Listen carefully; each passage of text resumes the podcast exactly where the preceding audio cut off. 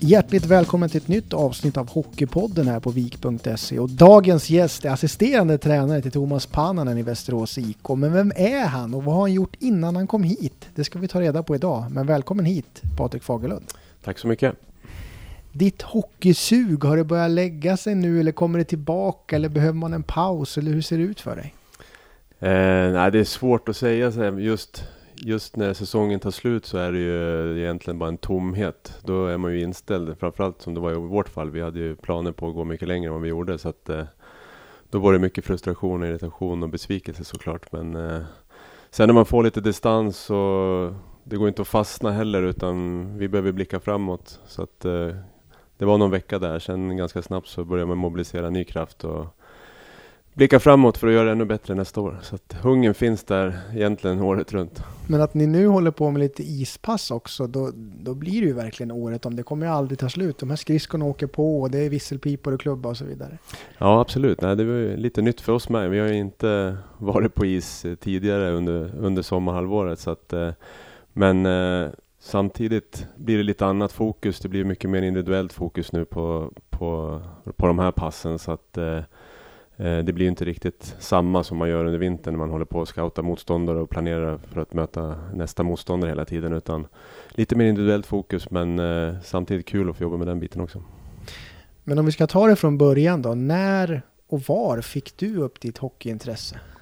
Eh, det började nog väldigt tidigt. Jag vet inte, det var, det var nog jag själv ändå som på något sätt blev intresserad. Jag hade en morfar som var hockeytränare så att jag började väl följa med där när jag var ganska liten, säkert tre fyra år bara. Sen eh, i femårsåldern så började jag på motsvarande, det hette väl inte Tre Kronors Hockeyskola då, men någon form av skridskoskola och sådär och min morfar var ledare där så att eh, då kom jag in på hockeyn den vägen. Och det här är ju Södertälje, så då är det Scania-rinken eller vad pratar vi då någonstans? Nej, det var faktiskt ännu mer ut på landet. Jag, eh, han var verksam i Järna som också är min eh, moderklubb.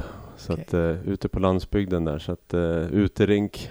Så att det var old school. Old school.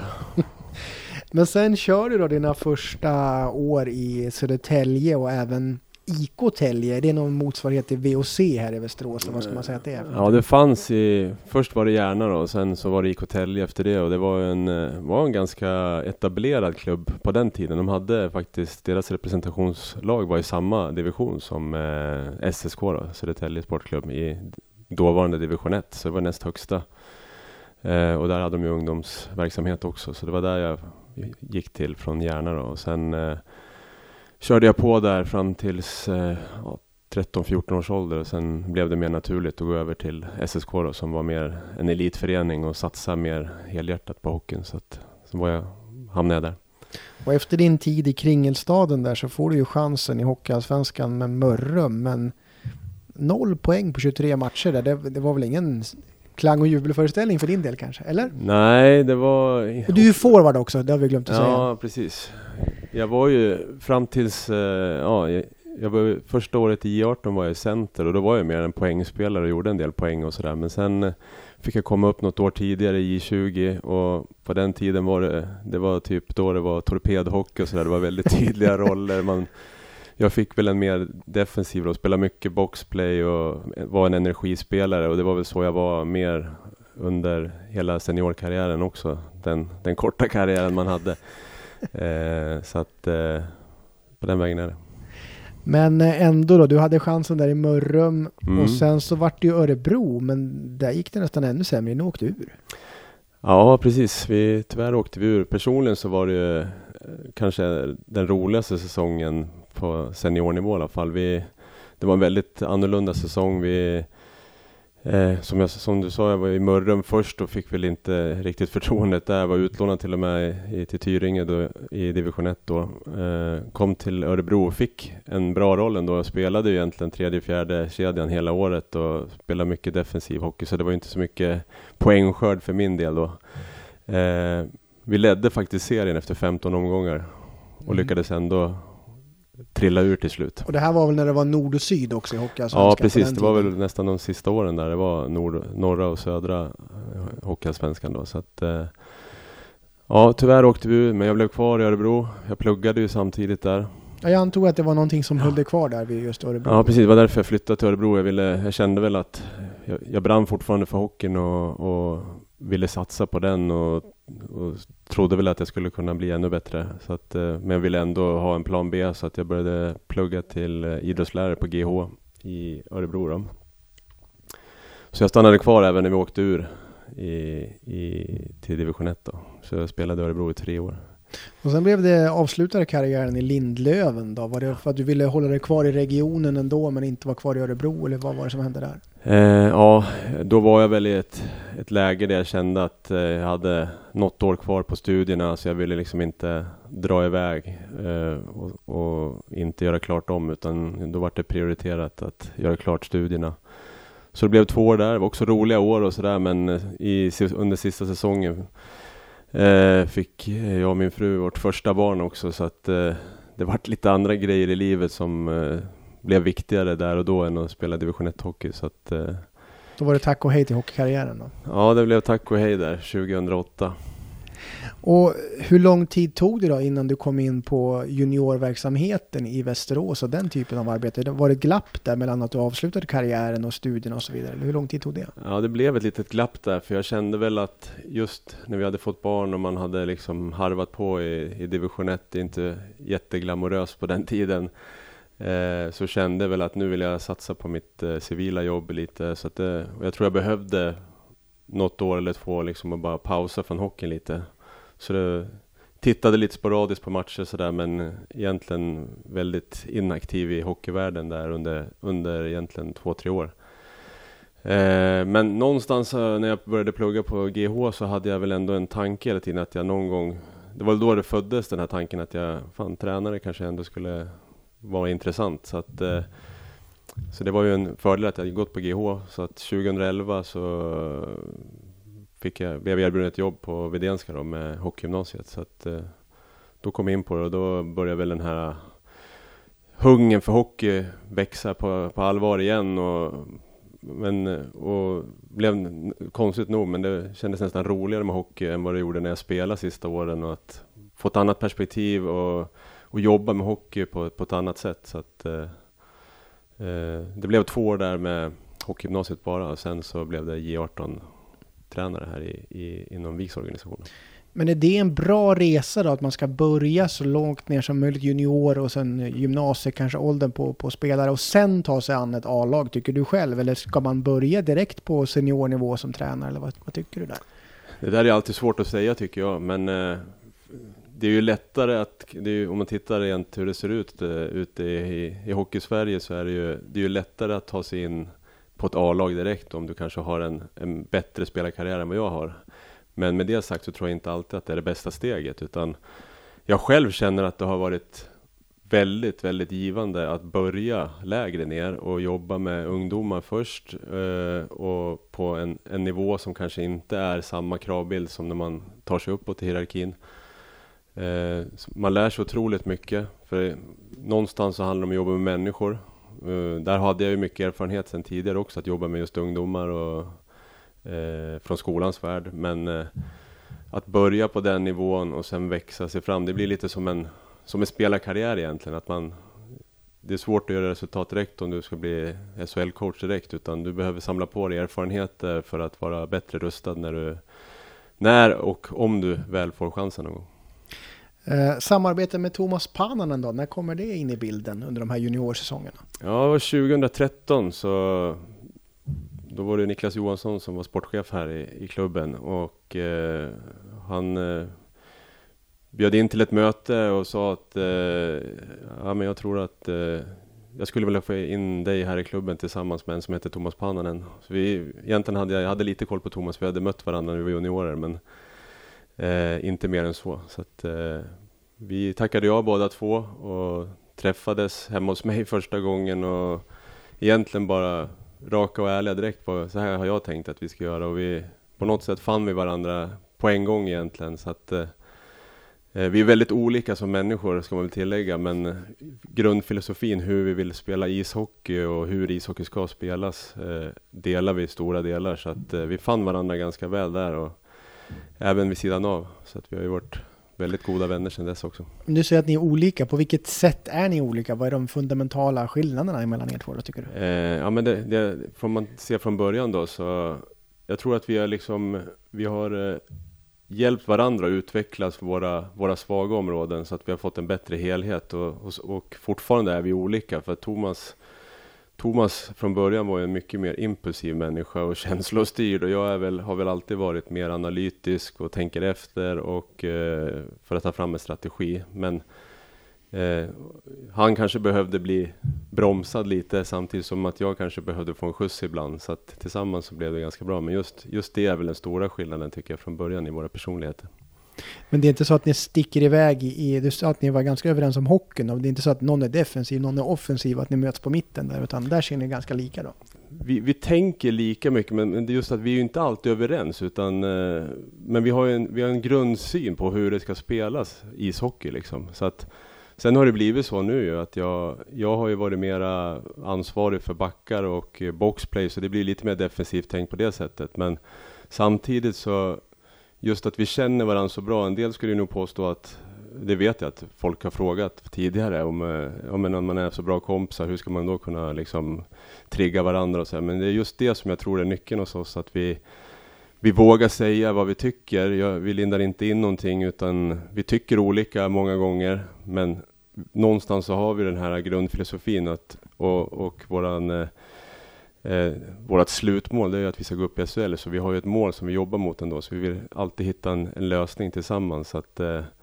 Men Thomas är ju huvudtränare och har ju sista ordet, så ja. är det någonting som att, ja men då får jag väl vika mig, men jag kan ju tycka olika, eller hur, hur ser ni på det där? Alltså hur fungerar det, när man har den rollfördelningen?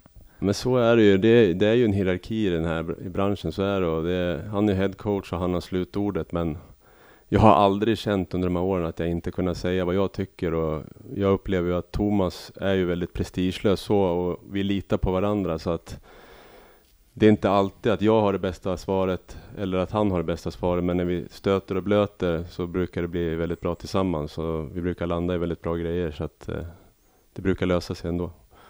Apropå stöta och blöta så fick ni chansen att göra det när ni kastades in tillsammans i en eh, brinnande kvalserie på våren där 2017. Vems idé var det? Om man säger så. Var, var det Thomas som sa att nu ska du vara med här och hjälpa mig? Eller hur gick det till där nu, när du vart inkastad där? Ja, jag vet ju inte exakt hur alla, allting gick till där bakom kulisserna först, för det var ju två tränare som hade kontrakt som inte blev kvar.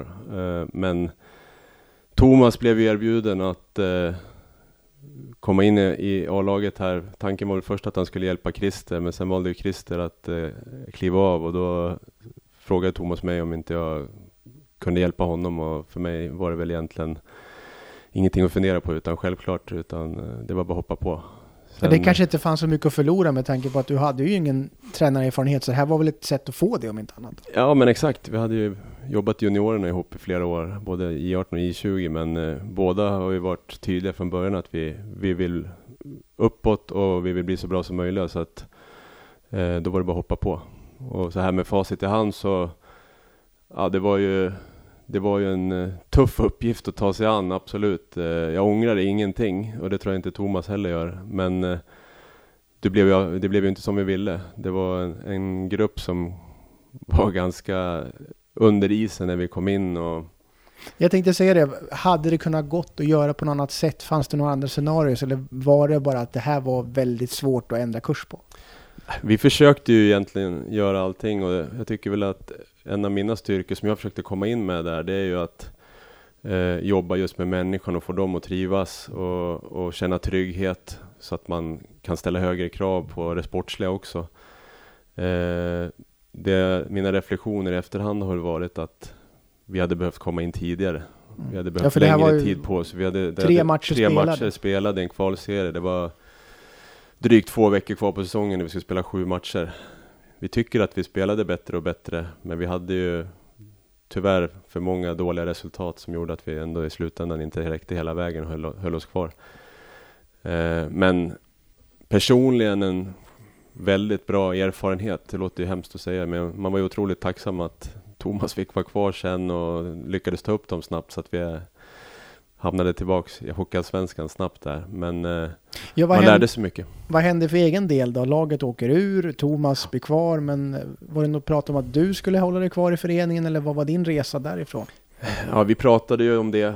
Sen eh, var ju klubben i en annan ekonomisk situation så det fanns ju inte mycket resurser som helst att ha heltidsanställda tränare och, och, och så vidare. Så att eh, kom, så, säsongen efter så körde jag bara hockeygymnasiet och jobbade som lärare då här på Vidénska. Så att jag var väl inne på, på något sätt i föreningen ändå så jag lämnade ju aldrig riktigt. Men eh, det blev inte en fortsättning tillsammans med Thomas där och då. Men vi pratade redan då om att någon gång ska vi köra igen och då, då ska vi vara med och hota på allvar om nästa division istället. Och sen blir det ju Köping eh, istället för din del. Och hur var den tiden där, två säsonger? Ja, jättebra för mig, för min egen del. Eh, som tidigare när jag och Thomas har jobbat så har jag varit assisterande där. Fick eh, möjlighet, Tobias Penneborn som var sportchef, eller tillhörde sportchefsgruppen där i Köping, hörde av sig tidigt under 2018 där i januari typ. Så att vi började snacka och han ville ha dit mig. Så att eh, jag hoppade på och kände att eh, jäkla bra utmaning för mig att få stå på egna ben, komma ifrån här lite och verkligen köra mitt race och, se- och se lite vad jag går, själv går för. Så att eh, det blev två år där. Eh, otroligt utvecklande för mig och eh, också kul att vi kunde göra bra resultat med Ja, ni- små medel i, Precis, ni i tog väl där. till allettan där? Var det båda säsongerna eller bara för en? Nej, första säsongen tog vi oss till Mm. allettan. Det var väl första gången på väldigt många år. De var ju, de hette ju, vad hette de tidigare? Det var Väst, IK, IK Västmanland, IK men då är vi Västmanland, tillbaka så på när eh, Zetterberg spelade. Då Ja, det precis. Det var länge sedan. Men då, det var väl senast de var uppe och nosade på, på så bra matcher och sådär. Så att det var ju väldigt kul för föreningen också. Så att, eh, blev kvar ett år till. Eh, men som sagt, eh, det, är en liten klubb med små medel så att det är svårt att göra saker över tid när man inte har ekonomiska resurser och så vidare på samma sätt som många andra klubbar i division 1 till och med. Så att, eh, men vi, vi, vi höll oss kvar i ettan och gjorde en helt okej säsong utifrån förutsättningarna också. Det blir inte lättare när, när Vik plockar eran poängkung heller. Anton Svensson vart ni av med där på Ja. slutet. Men, men hur, hur gick den dialogen till? Var det Thomas som ringde och sa hej, nu, nu tar vi den här killen eller?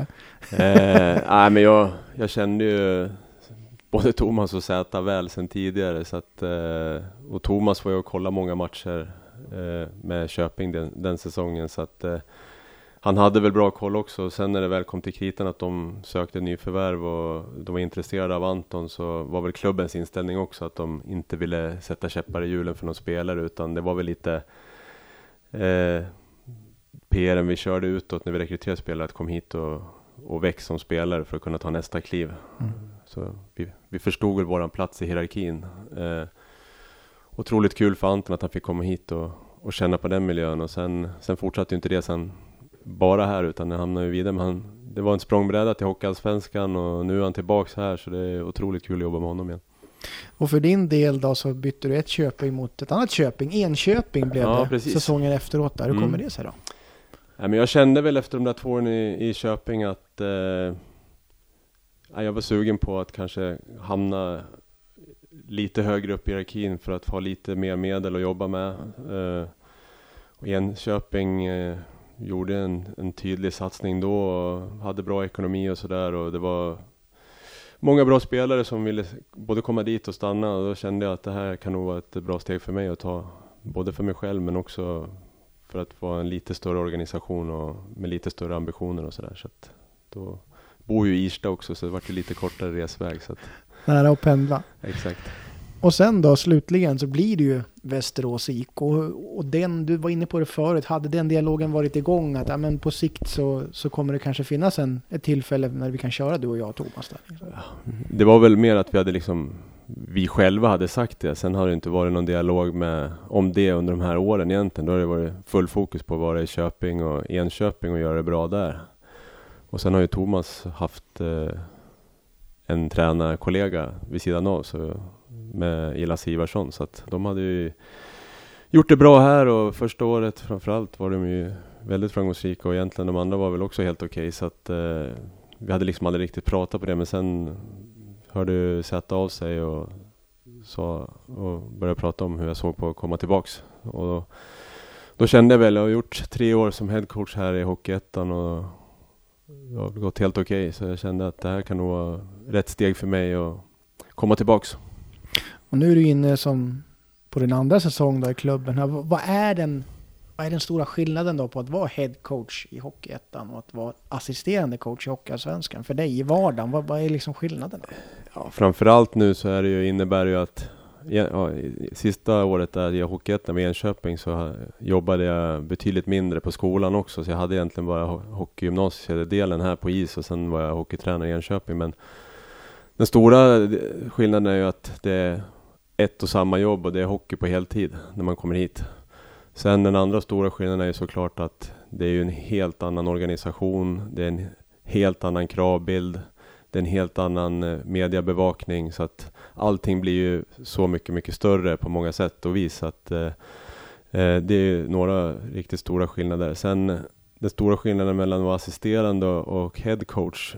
Sen är det klart att Hockeyettan har ju inte samma mediala eh, intresse som det finns i Hockeyallsvenskan med Simor och, och så vidare. Men det är ju att man, man, man, blir ju, man kliver ju tillbaka ett steg och man, just, man tänker just med snacket med media och sponsorer på ett annat sätt också och så, än när man är headcoach. Så det har väl varit den stora skillnaden. Och sen är det ju Annars tycker jag i gruppen så Som jag sa, Thomas och jag, vi, jag tycker vi har hittat ett sätt att leda gruppen tillsammans.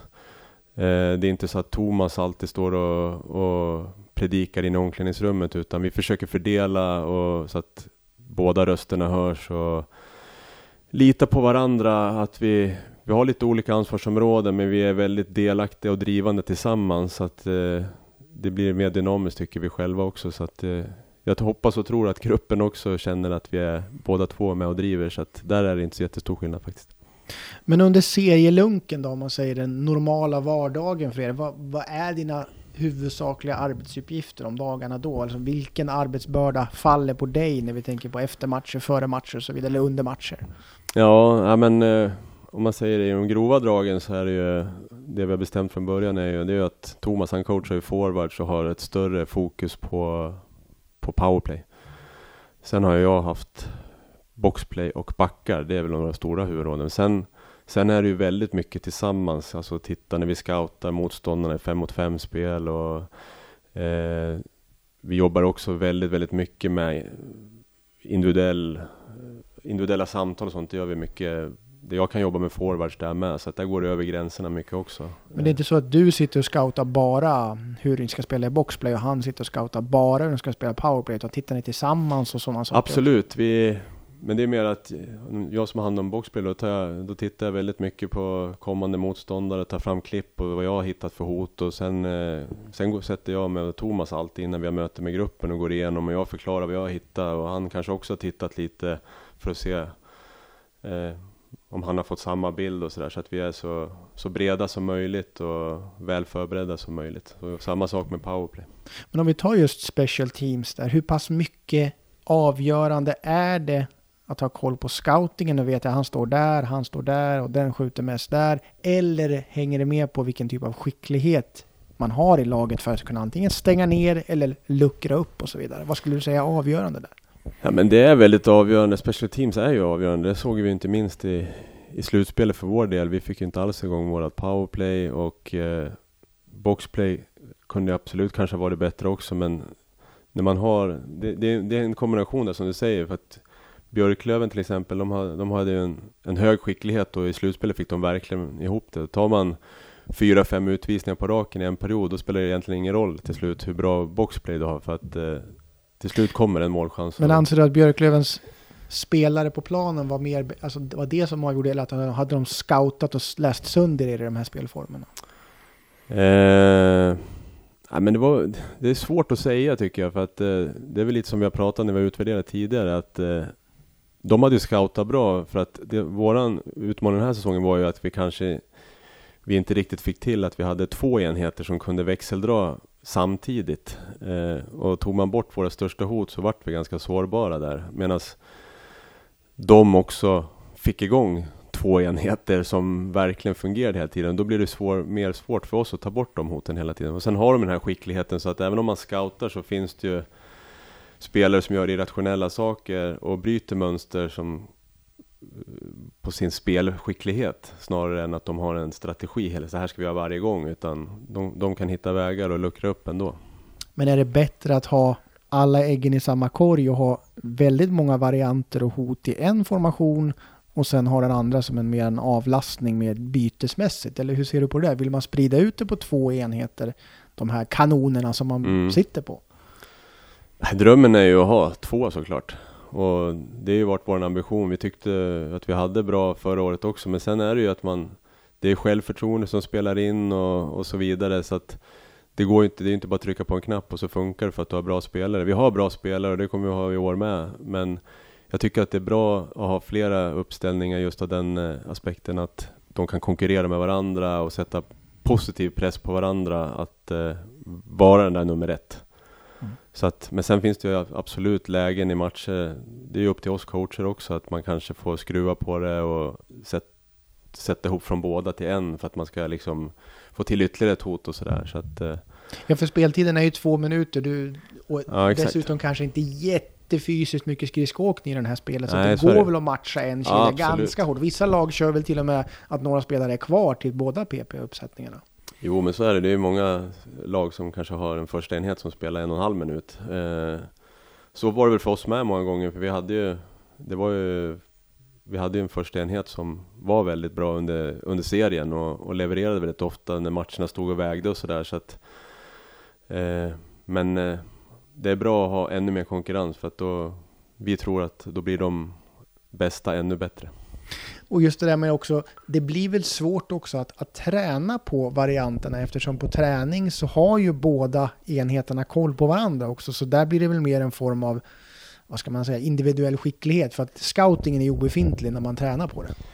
Absolut. Sen blir det också annorlunda träning i match för att vi hade ju ett väldigt bra boxplay i år. Vi vann ju boxplayligan i, i grundserien så att eh, våra, våra PP-enheter mötte ju kanske ett av de bästa boxplayen hela tiden så att det blir tävling däremellan istället så att eh, men eh, ja, det där är en avvägning hela tiden om man ska träna eller inte, hur, hur mycket. Nu har vi vi, både jag och Thomas har väl en filosofi att lite den här klyschiga men träna på det du vill, som du vill spela. Det går ju liksom inte alltid att bli bättre om du inte tränar på det heller. Så att, eh, men det, ibland får man hitta triggers på de spelformerna på träning också och, och, så vidare.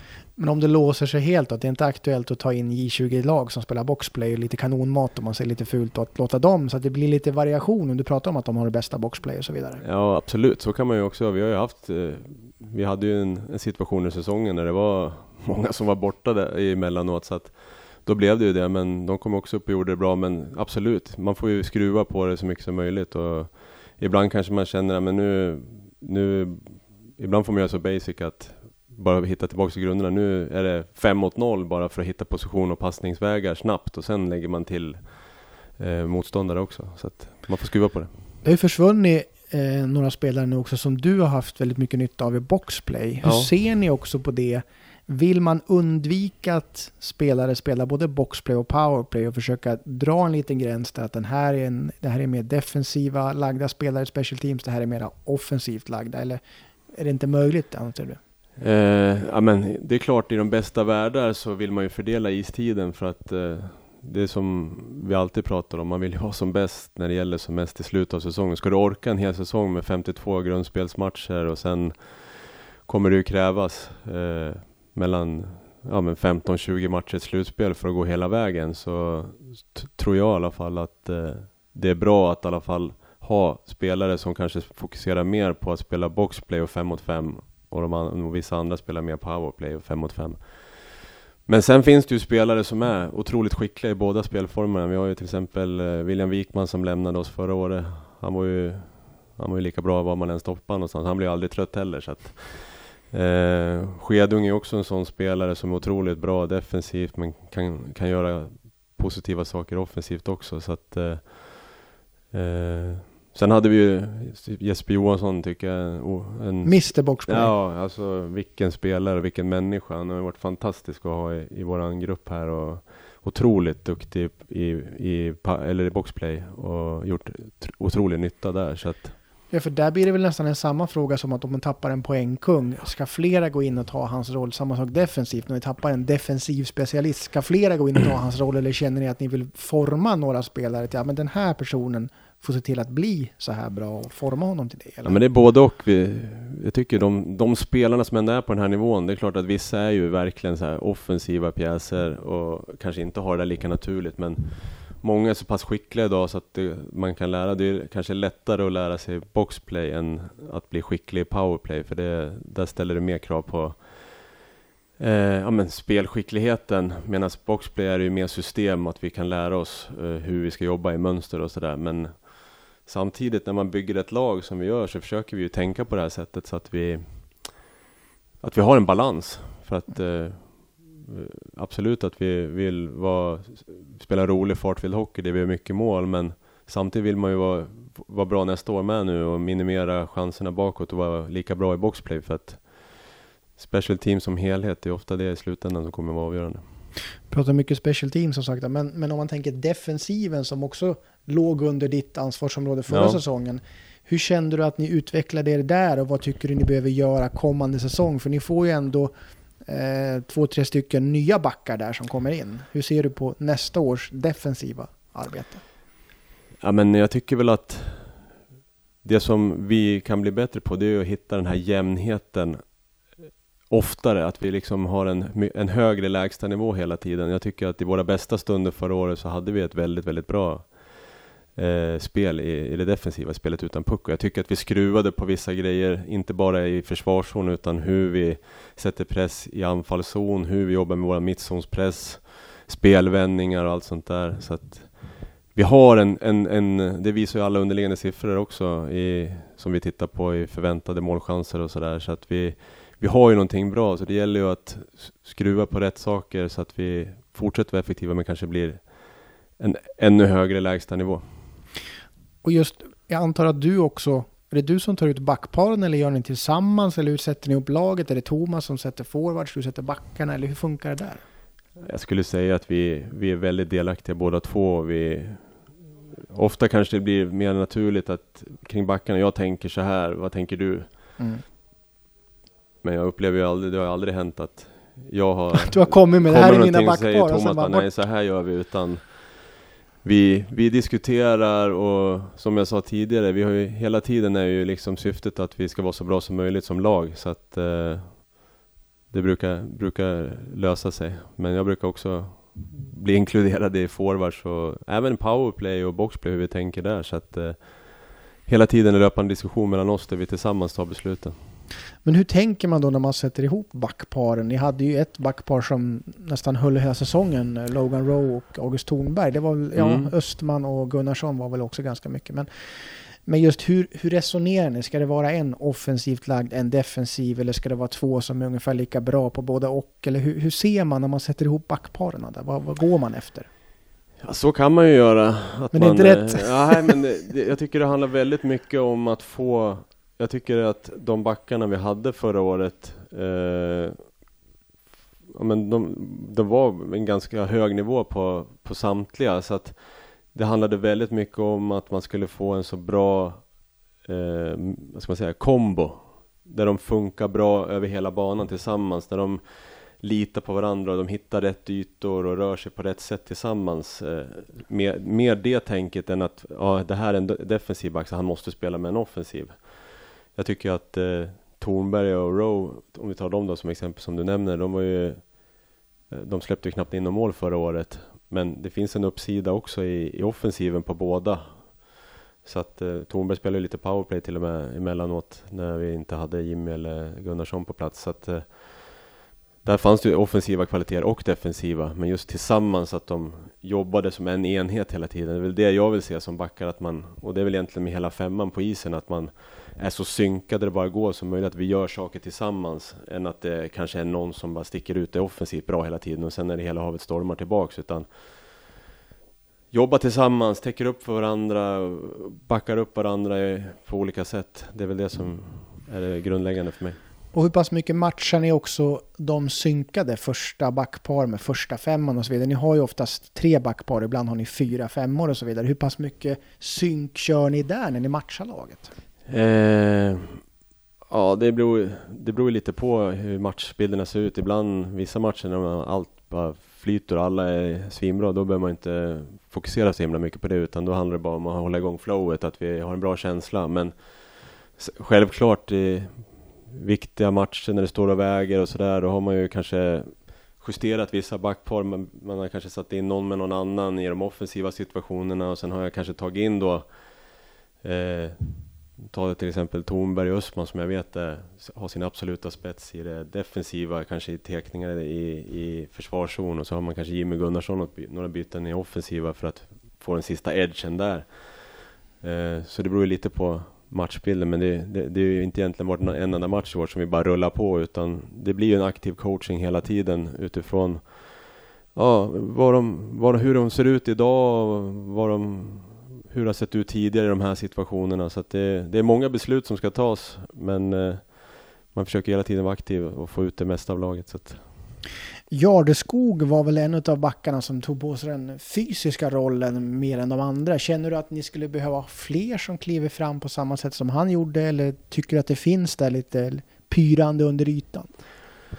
Eh, ja men tar man Jardeskog så tycker jag i, i slutspelet var ju han eh, den backen som kanske tog störst kliv. Eh, han verkligen hittade det han var hittagen för. Att eh, spela det här fysiska spelet, vara på gränsen, irritera motståndarna men hit, fortfarande vara det här enkla, raka från egen zon.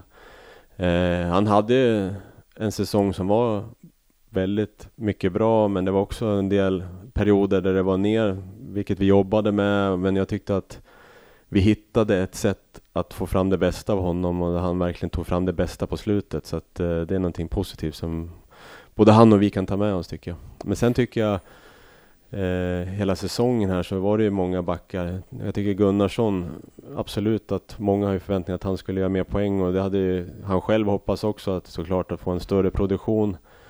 Men jag tycker att han har varit otroligt dominant i spelet egentligen hela säsongen. Eh, han har verkligen varit en fältherre där bak och skapat mycket trygghet för oss. Sen har han varit offensivt, varit en stor del i vårt första PP, även fast han kanske inte har fått assisten och målen hela tiden, men det kommer komma i år. Ni har ju två luckor kvar att fylla.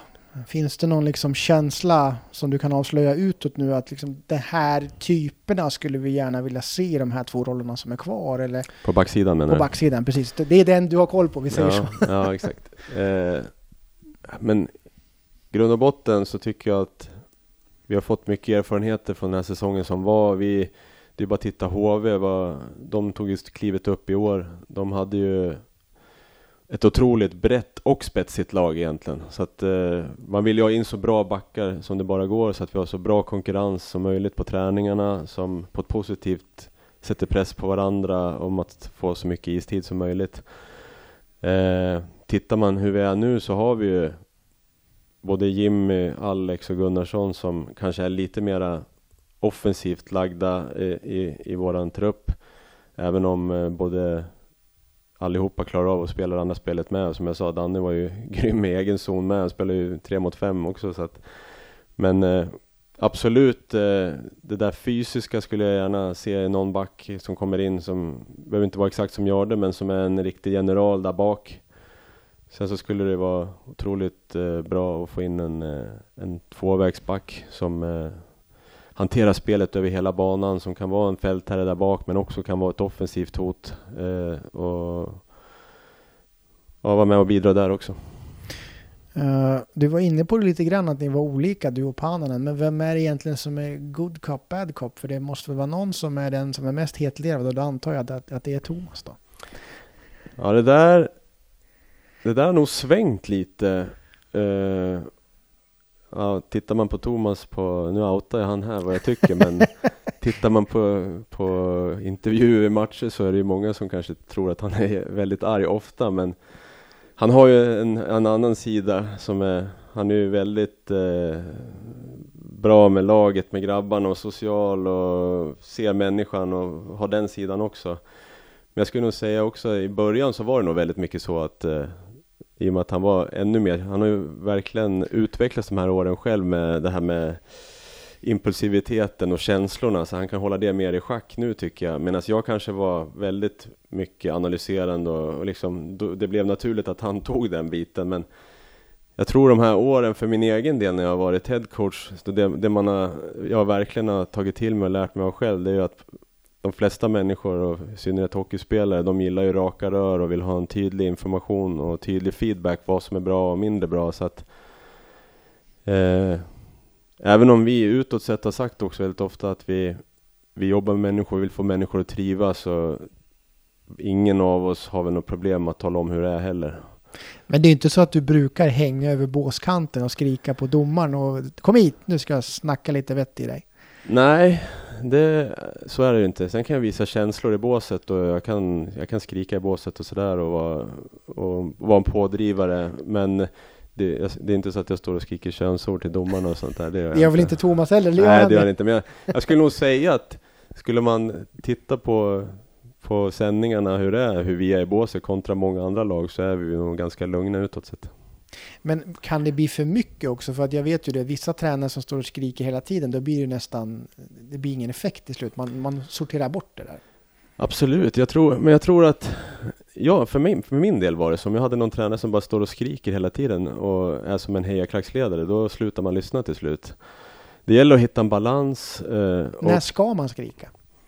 Ja, när man själv känner att nu behöver jag göra någonting. Eh, och inte för att någon annan kanske på läktaren tycker att vi borde göra det, utan vi i båset har en känsla och, och går på den. Jag tror att som tränare är det otroligt viktigt att inte försöka vara någonting man inte är, utan man är den man är. Sen klart så måste man vara öppen för att utvecklas och det är vi. Eh, men just att eh, välja dina tillfällen. Ska du komma in, det är samma sak in i omklädningsrummet. Du kan inte komma in och blåsa av laget, tala om hur dåliga alla är varenda gång det inte riktigt är som man vill. Utan eh, du får välja dina tillfällen, men som jag sa, ibland behöver du ta dina tillfällen. Jag tycker det handlar mycket om när du gör och hur du gör det. det du behöver inte alltid bränna av en spelare inför alla andra och tala om hur, om det inte är tillräckligt bra. Det kan man göra också ibland, för det kan behövas också. Men jag tror väldigt mycket på att eh, vara rak och ärlig, men på rätt sätt mot, det är människor vi jobbar med. Men vad är det som gör dig som mest arg då? Vad är din trigger point eller vad, vad har du kort stubin någonstans? Vad är det som får dig att verkligen koka över? På isen med, med laget, hur vi spelar? Ja eller? men alltså när du är i, i den här sfären av idrott liksom. Ja, vad, vad är det som jag, får dig att... när, när man inte gör det vi har kommit överens om. När man kör personliga vendettor. Eh, sen är det ju mer hur man är som människa. Om man skulle man, eh, snackar man skit eller är illojal eller något sånt där, det, då går jag igång på alla cylindrar. Det, jag har haft några spelare här under både juniortid och det, de brukar påminna mig om några få tillfällen när det, jag har en lång stubin men när jag brinner då blir jag riktigt jävla arg. Så att, då får eh, man gå bort. Ja, det har hänt någon gång, eller ett par gånger i A-laget med. Så att jag säger inte mer. Men, men, hur lång tid tar det innan, innan det här har brunnit upp eller det har smält? Liksom, kan du lugna ner dig fort eller är du långsint eller hur?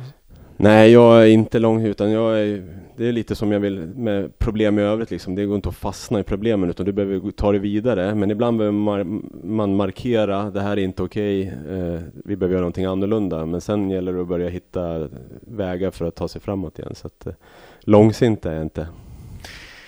Nu är vi ju mitt inne i den här lågsäsongen eller silly season om man ska säga. Vad, vad, vad, ser du framför dig? Kommer du liksom att sitta och fundera på uppspel och backpar nu under sommaren eller försöker du ta någon form av break från det här? Eller hur? För när, efter midsommar där kommer de här semesterveckan eller juli är ni väl lediga i princip?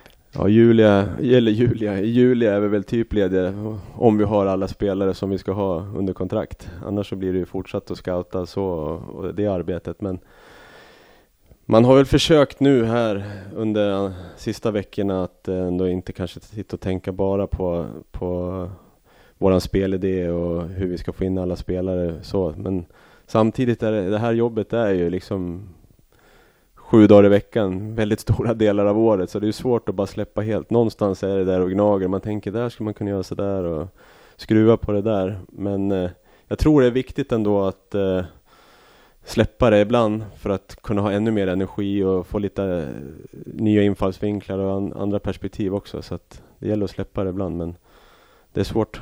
Men utöver det, det vanliga då, barn och familj och så vidare, vad är det som du njuter mest av då, ut, utanför hockeyn? Vad uppskattar du i livet om, man, om hockeyn tar lite paus? Ja, som du sa, familjen, när den mår bra och harmoni, då... Men du får inte då, säga då, det, då det, det är så klassiskt. Bra, men, ja, men annars, nej men jag, jag, jag gillar att träna mycket själv, då mår jag bra. Spela golf, paddel, också kul. Sen eh, också klyschigt, men jag gillar att resa, så det, det försöker vi väl göra när vi har möjlighet till det. Sitta still verkar inte vara någon grej du tycker om. Nej, det, är mitt, det är nog min största utmaning här i livet, att eh, bara göra ingenting. Jag har blivit bättre på det för jag har förstått att jag mår lite bättre när jag kanske tar två timmar i soffan och bara tomglor på någon, på någon halvrutten serie. Men jag har en förmåga att så fort jag har varit ledig mer än någon dag, då är det något projekt som dras igång. Sen om det har med någon form av träning eller om det är något husprojekt eller någonting. Men jag har väldigt svårt att inte göra någonting. Då kan jag rekommendera att eh, kolla The Last Dance, då har du någonting att göra ett tag. Ja, jag har sett det, men jag kanske får se den en gång till då. Stort tack för att du kom hit Patrik. Tack för att jag fick vara med.